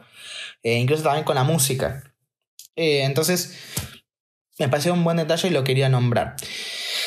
También... Eh, ¿Qué más? ¿Qué más? ¿Qué más? Ah, bueno, después de eso viene una de las escenas que más me gustan de la película, que es cuando Anakin y Padme están como viendo hacia la... Bueno, ah, Padme está viendo hacia la ventana y Anakin está sentado en, el, en, el, en la cámara del Consejo Jedi esperando a que vuelva Miss Windu con el resto de Jedi. En donde justamente está decidiéndose qué va a hacer. Y donde Anakin eh, se pone a llorar solo. Eh, que se escucha, que se escucha ahí por, como un momento como la, la voz de Sidious que dice, si me... Sabes que si me matan se perderá tu, Em, tu esperanza de salvar a Padme. Y eso en un momento me había como enojado porque decía, ay, esto sí es exposición. Cuando tienen que como hacer record, o sea, que los personajes como recuerden en voz alta, por así decirlo, algunas cosas, no me gusta. No me gusta porque siento que, loco, lo vimos hace 20 minutos, eso, sabemos que, es lo que está pensando aquí en, en, ese momento. Pero la realidad es que no es, una, no es un recuerdo. Porque yo dije, pero ¿esto lo dijo? No, no lo dijo. Es algo presente. Es esa conexión que suelen tener los personajes cuando hablan entre ellos. Por ejemplo, que justamente vemos como Luke y Vader lo hacen mucho en la trilogía original. Es eso mismo. Es eso mismo. Eh, entonces entendemos que, que Sidious sentía eh, este conflicto Anakin a lo lejos. Y logró comunicarse. A ver, a ver, no estaban tan lejos tampoco. El, el Consejo y el Senado estaban ahí nomás. Porque bueno, estaban cerca justamente por el tema de la República y en, en, en la ciudad de Cursan. Así que no es que estaban súper lejos, pero me parece que, que, fue un, No sé, no sé si es un recurso que yo hubiese usado. Yo hubiese dejado la, la, escena, no en silencio, mejor, o sea, mejor dicho, con música, pero, pero sin diálogo. Pero de todas formas, no me parece tan malo como yo pensaba, porque vuelvo a decir, yo pensaba que era un, un recuerdo en voz alta, que al fin y al cabo es exposición, pero no lo es. Simplemente es como. Es eso, es un, esa conexión entre esa comunicación a través de la fuerza. No me parece mal, aparte hacía mucho que no se veía eso. Quiero recordar que no se usó demasiado en las últimas películas, así que no me parece mal que se, vaya, que se vuelva a usar.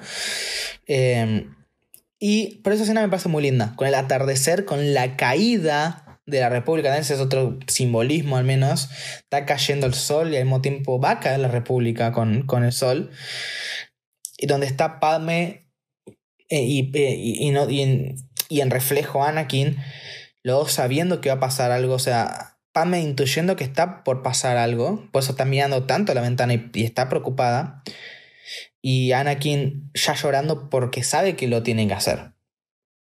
Porque sabe que es contra todo lo que él peleó y entrenó, pero es lo único que le queda. Realmente es lo único que le queda. Vuelvo a decir, lo hacía por los Jedi, lo hacía por la República, lo hacía por, lo hacía por sus compañeros, por el código, como tal. Pero todo eso no tiene sentido cuando al fin y al cabo eso mismo no le da frutos. Cuando, es esa la, cuando a los Jedi por los cuales pelea son los mismos que después lo dejan ahí esperando en, el, en la cámara porque no confían en él. Y ahí es cuando él va. Ahí es cuando él va. Y eso me parece que es muy interesante y una escena muy linda. Eh, porque creo que ya lo dije en el debate del, de la trilogía original. Me gustan esas escenas que son como nada, que son escenas que representan mucho y te, te cuentan mucho sin decir demasiado. Que sabes que son puntos cúlmines en los personajes, me gusta. Como lo era en Luke en el episodio 6, acá lo vemos en Anakin en el episodio 3. Y eso también me gusta, solo que uno yendo hacia la luz y el otro hacia el lado oscuro. También es interesante ver ese, esa diferencia, ese, esa rima entre las películas. Eh, Después, eh, pa, pa, pa, la Orden 66. Bueno, a ver, la Orden 66. ¿Qué pedazo de escena la Orden 66? Realmente, qué pedazo de escena la Orden 66. No sé, tiene una música increíble, que por cierto la música de John Williams es increíble. Esta vez tenemos temas como eh, Battle of Heroes, que es el tema de, de la pelea entre justamente Anakin Obi-Wan y, también Yoda y, y Sidious. Gran tema, pero la Orden 66 se siente tanto. Simplemente con un diálogo eh, no, o sea, sin diálogo, mostrando las imágenes como van cayendo Jedi tras Jedi, que es bastante cruda encima la escena. Es bastante cruda. Y la verdad es que es genial. Es genial porque vemos el, el clímax de todo ese plan que venía que venía elaborando Sidious desde, hace, desde hacía más tiempo antes del episodio 1. Entonces, Qué increíble, ¿no? Qué, qué buena escena. Y, esto es lo que yo les quiero decir. Esta escena es increíble. La música, los planos, eh, que sean cortos, pero vemos cómo los, los, clones poco a poco van matando a los Jedi con los que pelearon durante años. Y, y también Anakin yendo al, al, al, templo Jedi ahí con la Legión 501, que es bueno, la Legión de él, ¿no? La, la, la que es azul, justamente. Eh, matando y, esa escena en la que en la que el nenito que es muy meme pero la verdad es que más que risa me da, me da como tristeza. El nene dice maestro que, son demasiados ¿qué vamos a hacer? y Anakin ahí mirando saca el sable como no porque esa escena es muy triste es muy triste esa escena eh, así que me parece que es, es increíble la hora 66 toda la escena entera es increíble. Es o sea to, todo lo que se ve a partir de que de, que, de que la ejecuta hasta que después se, se reencuentran Anakin y Padme, todo lo que pasa en el medio es increíble. Ver incluso cómo Yoda y, y Obi-Wan vuelven al templo y ven todos los cadáveres eh, es muy fuerte. Es una muy buena escena.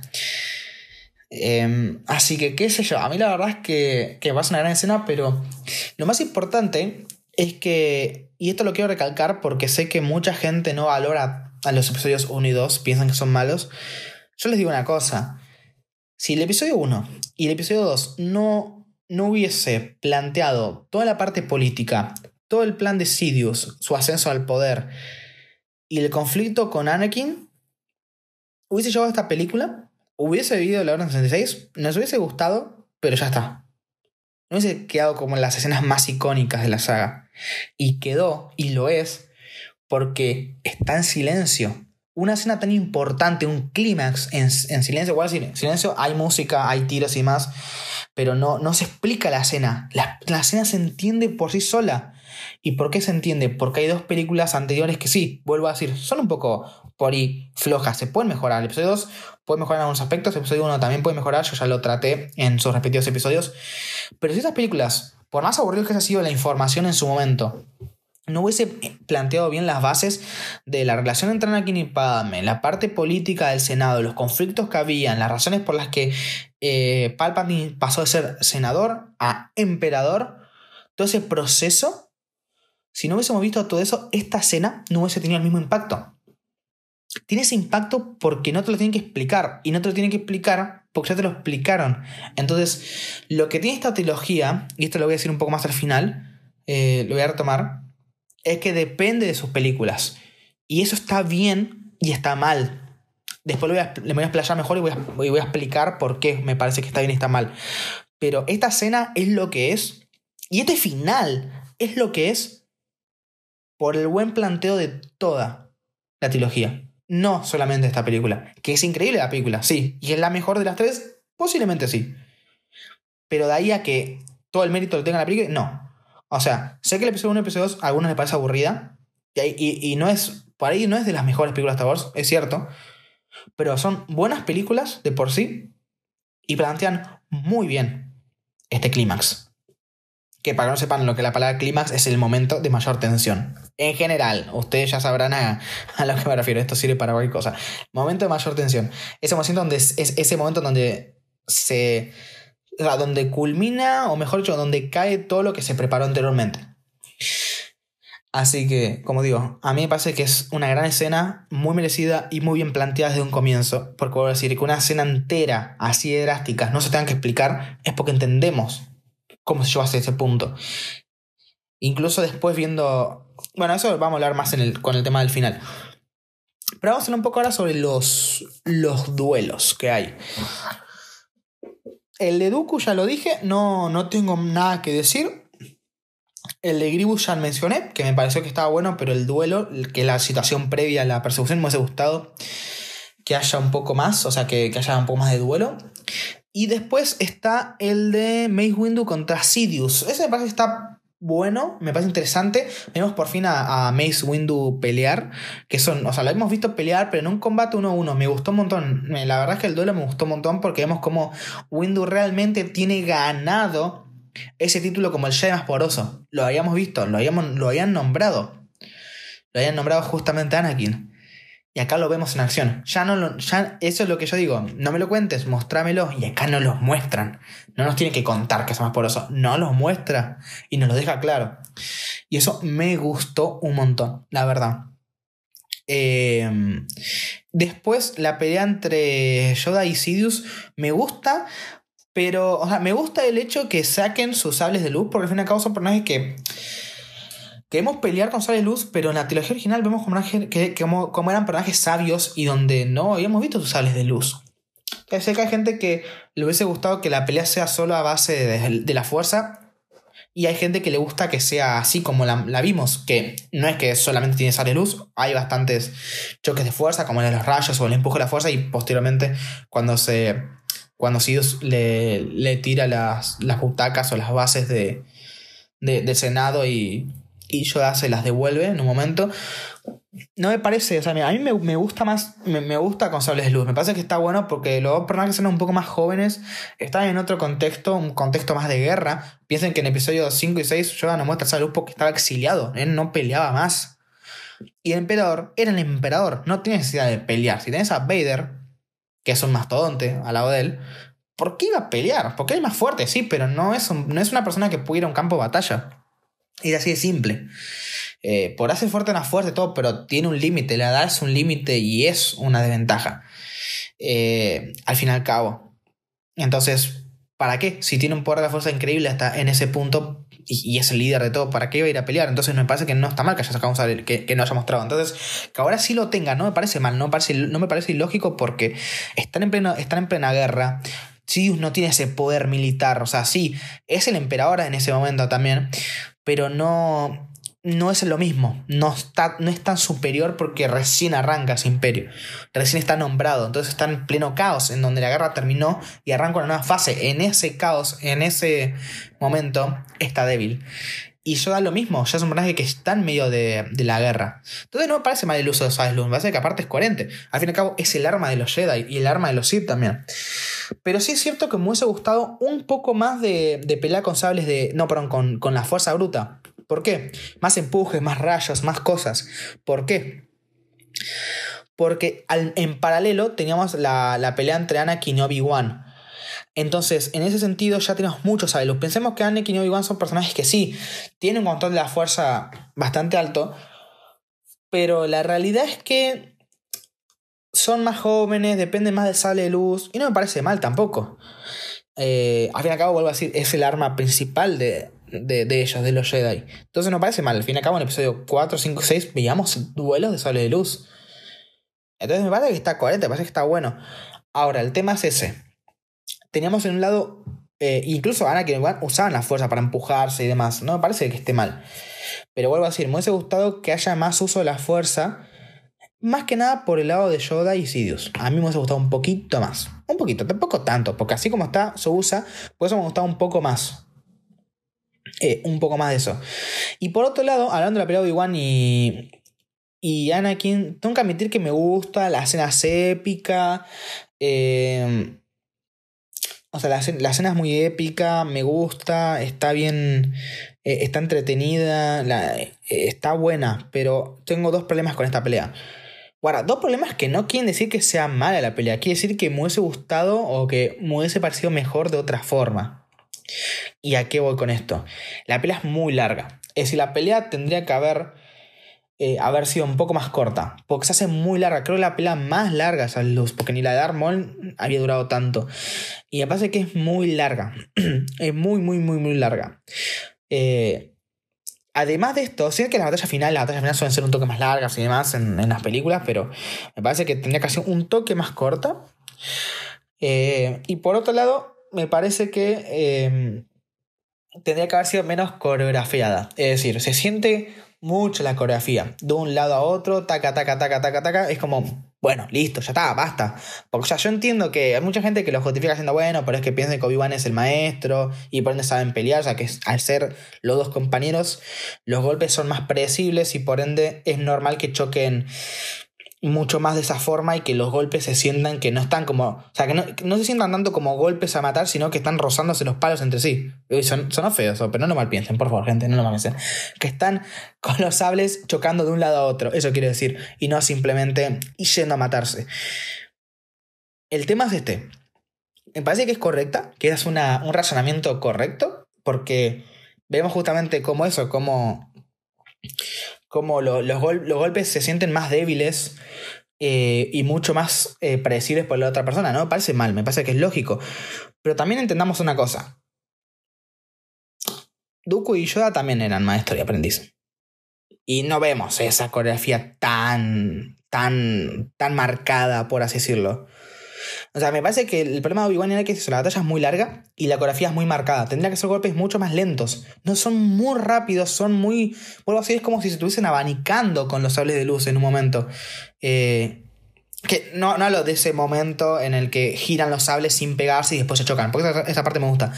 Eh, lo que no me gusta justamente es que se siente que, que vamos a ver. Es como cuando uno pelea con un nene chiquito eh, que, hay un nene y él tiene su, sable, su, espada o lo que sea, y vos peleas con él y como que vas de un lado al otro, de un lado al otro, chocando las espadas, porque no se quieren pelear entre ustedes. Bueno, se siente algo así, como cuando uno es chiquito y juega con, otra persona.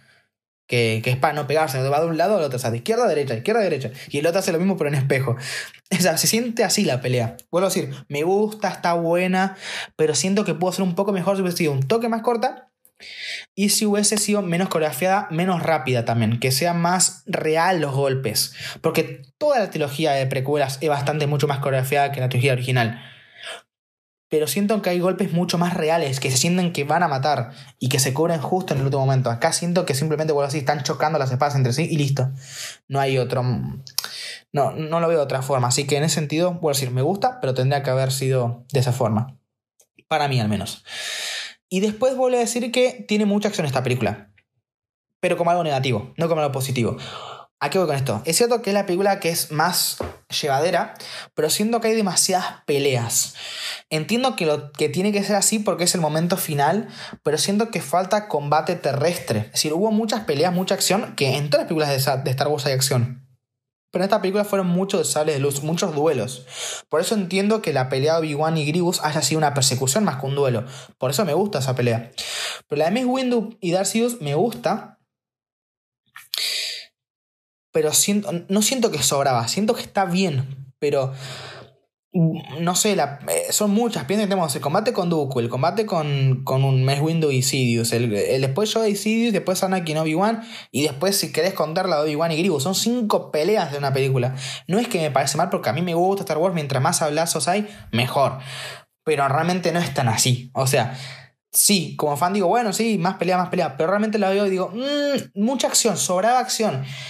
Entonces, no, no es que me parece mal, no, sé cuál sacaría, no sé si sacaría alguna, por ahí, como digo, como hicieron la buena estrategia de la de Gribus, hacerla como una persecución, hubiese hecho variantes en alguna otra. Por eso la de Yoda y Palpatine las hubiese hecho un poco más usando la fuerza y no tan duelo, limpio, que, que esté, pero no tan así, al mismo tiempo contrastaría más con la de Anakin y Obi-Wan. Y la de, no sé, la de Mace Windu y la de Sidious, que es la que viene justo antes de la Orden 66, hubiese hecho otra cosa para que, para que esté la batalla, pero que no parezca de esa forma. O sea, para que sea distinta. Porque para mí se satura de acción. Que vuelvo a decir, está bueno, es épico, todo bien. Pero no sé, siento que la película le falta respirar en algunos momentos. No me parece mal. Eh, y a comparación de las películas anteriores, sí, hay mucha más acción. Y no hablo solamente del episodio 1 y 2, hablo de todas. Hay mucha más acción que en otras películas. Pero de duelos a de luz, porque también nos falta pelea terrestre, no hay nada. Batalla de naves solo al principio.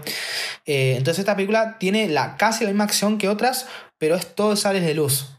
Y teniendo en cuenta que es el final de una guerra, que no es solamente entre Jedi y Sith, también está la República de los Separatistas, hubiese metido no, no sé cómo lo hubiese hecho realmente, porque no se me ocurre una mejor forma de hacerlo a mí, realmente. Pero siento que pudo haber sido un poco más variada la, acción, eso quiero decir. Que tampoco me parece que esté mal, no es un error drástico, simplemente lo menciono como algo que para mí es un poco negativo. Pero para nada lo hace mal la película, porque la película me encanta, vuelvo a decir, a mí la película me encanta. Pero quería mencionar que, que me parece que la acción está un poco desproporcionada en, en el sentido de que falta variedad, falta variedad y con Obi-Wan y Grievous fueron muy inteligentes, pero con el resto siento que no tanto. Em, y bueno, ya lo hice bastante largo. Me parece que no tengo mucho más que decir. La escena final de tú eres, tú eras el elegido de Obi-Wan hacia Anakin me parece increíble. Realmente me parece increíble. El doblaje, yo la vi la última vez, la vi en español. La anterior vez la había visto en inglés. Ambas cumplen. La verdad es que con vuelvo a decir, sé que mucha gente no le gusta el doblaje, por esto y lo otro. Yo eh, dedicaré un episodio a hablar sobre subtitulaje y doblaje, cuáles son los pros y los contras y lo que a mí me parece, porque vuelvo a decir, lo mejor siempre fue lo en inglés y listo.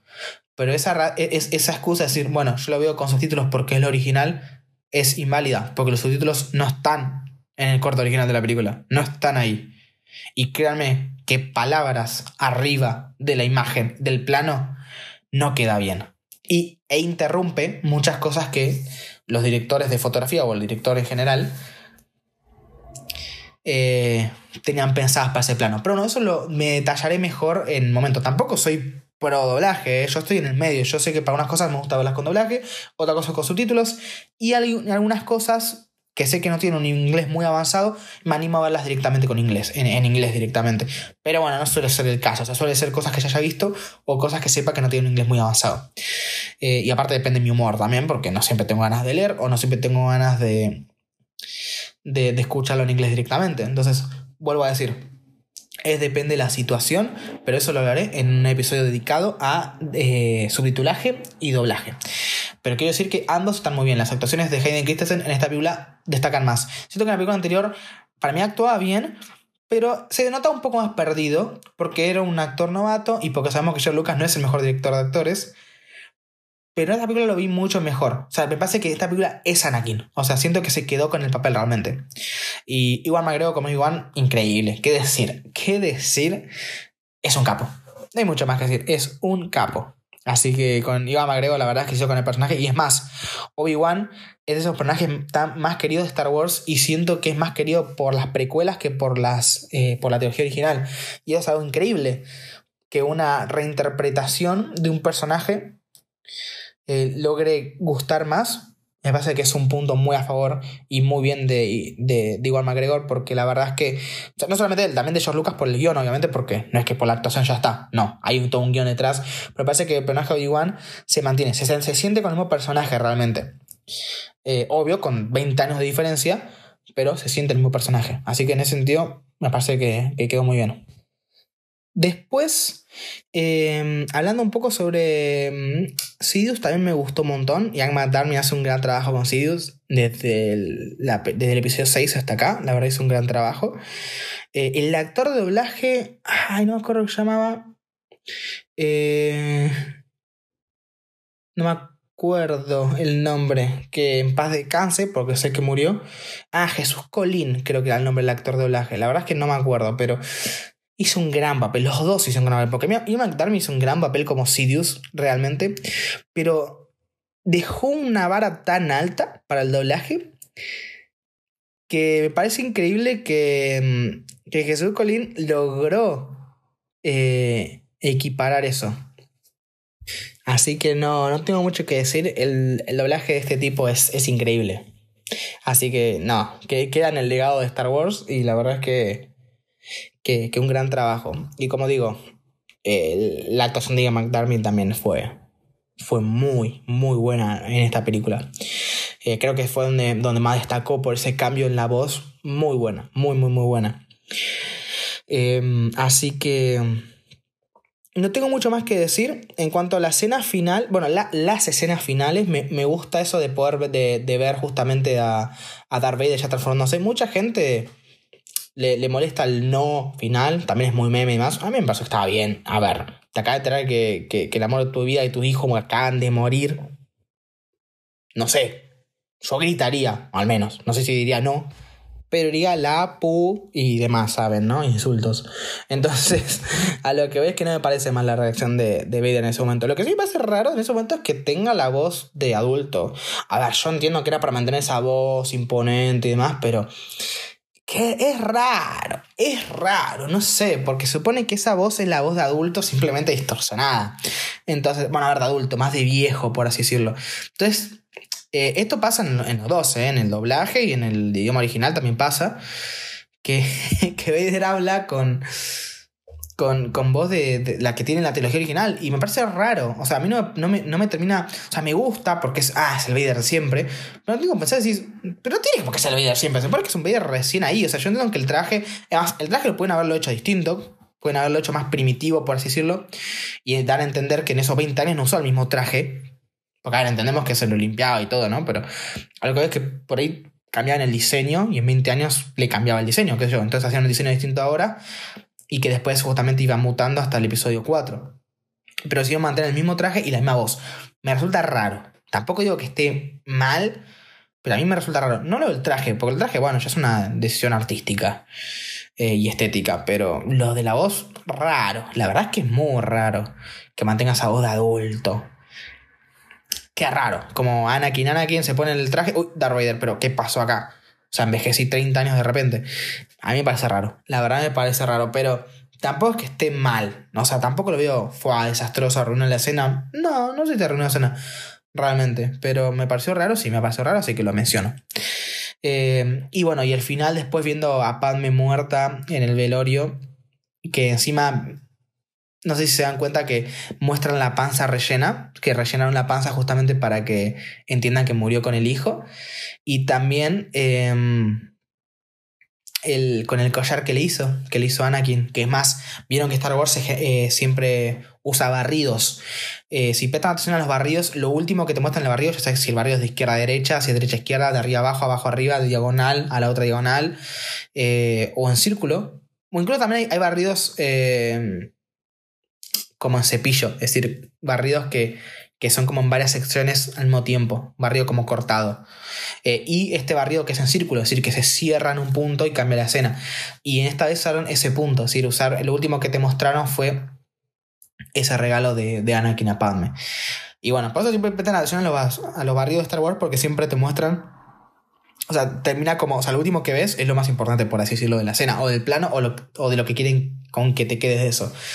Eh, entonces, muy interesante. Y después, bueno, justamente vemos a Vader con, con Sidious y con, con Tarkin en la construcción de la Estrella de la Muerte. Me gustó también la escena, es muy linda, encaja muy bien con el episodio 3, eh, perdón, con el episodio 4.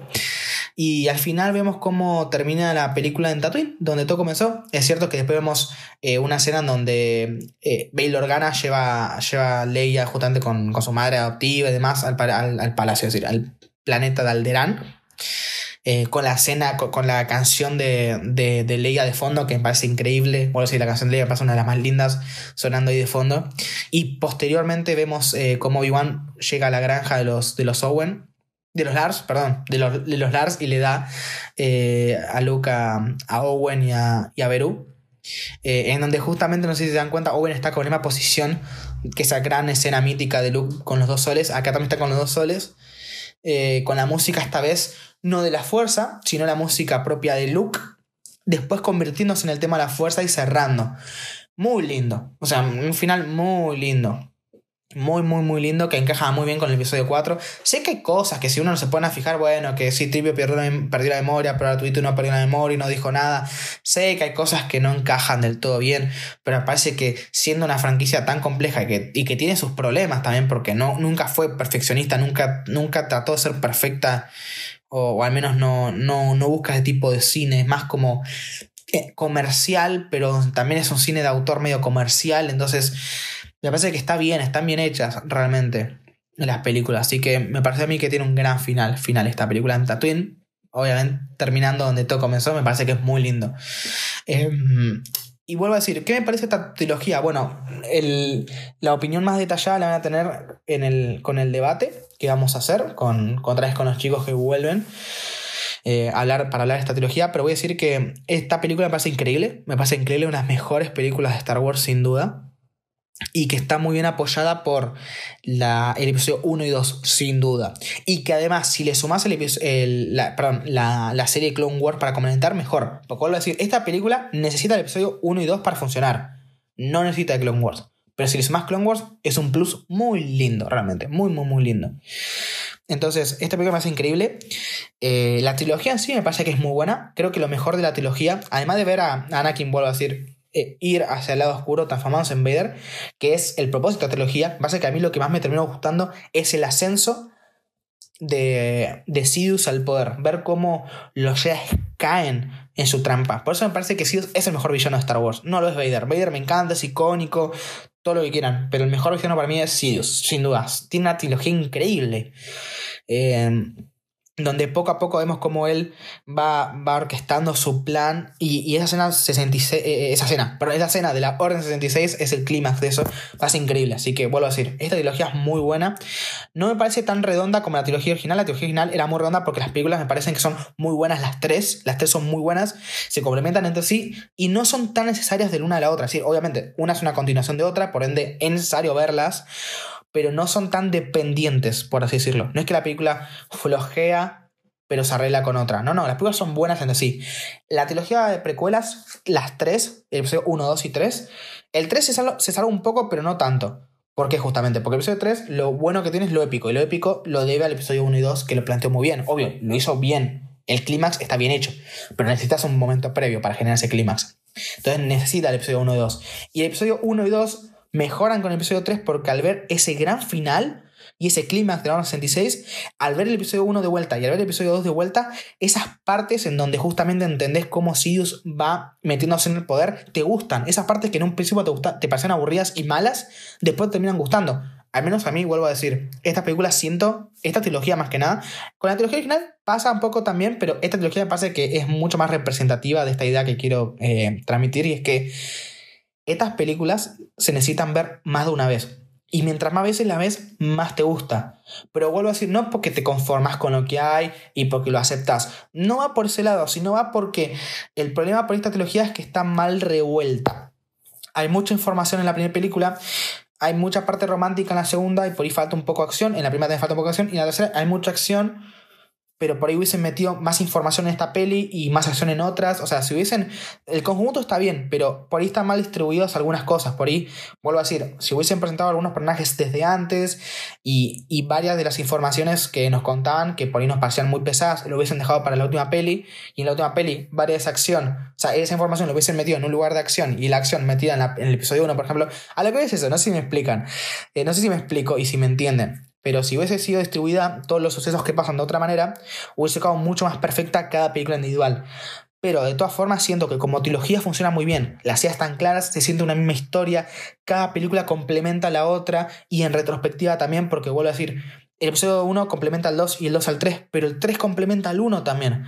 Por eso creo que estas películas, habiéndolas visto una vez y, habiéndolo, y volviéndolas a ver, todas esas partes que nos parecen medio aburridas y que justamente fallan, fallan por el episodio 1 y 2, que, en, que la información que transmiten es un poco aburrida y se pierde, ya conociendo la información y entendiendo lo que va pasando, lo vemos de vuelta y eso ya no, no, nos parece aburrido. Nos parece muy bueno porque sabemos cómo va a terminar. Y cuando llega ese momento, habiendo entendido bien los primeros episodios, te gusta más. Es decir, episodio 1 te puede gustar más o menos, el 2 más o menos, el 3 te gusta, después ves el 1 y te gusta más porque te gustó el 3 y viste el 2 porque te gustó el 3 y viste el 3 y ahora el 3 te gustó más que antes porque ahora viste el 1 que sí te gustó y el 2 que sí te gustó. A eso es lo que voy siento que cada vez gusta más por, por esa vuelta, porque el problema por ahí es que con, una primera, eh, con un primer visionado no se termina de entender bien todos los detalles que para mí es lo mejor, que es el ascenso de, de Palpatine al poder y la caída de la República. Y esta y justamente esta arrogancia propia de los Jedi. Me parece que es increíble. Así que, sin más que decir, los dejo por acá. Em, creo que mi opinión está clara. No es una película perfecta para nada. Dije muchas cosas que me parecieron que tendrían que haber sido de otra forma, pero me parece que es una gran película de todas formas. Me parece que es una gran trilogía. Y sin duda, nada, muy buena, muy recomendada. A ver, no voy a recomendar después de haber spoileado todo, obviamente, pero Nada, nos vemos eh, en el debate. Así que nada, nos vemos y bueno, que la fuerza nos acompañe. Nunca lo usé eh, porque me pareció medio raro. Lo iba a usar al final de hablar de todos Star pero bueno. La verdad es que me voy a olvidar solamente ahí, así que ahora que me acordé lo voy a usar ahora. Que la fuerza nos acompañe. Nos vemos en el próximo em, episodio que va a ser, en el caso de debates, va a ser el debate de la trilogía de precuelas y en el caso de películas va a ser la, el análisis del episodio 7 de Star Wars. Así que nos vemos, gente.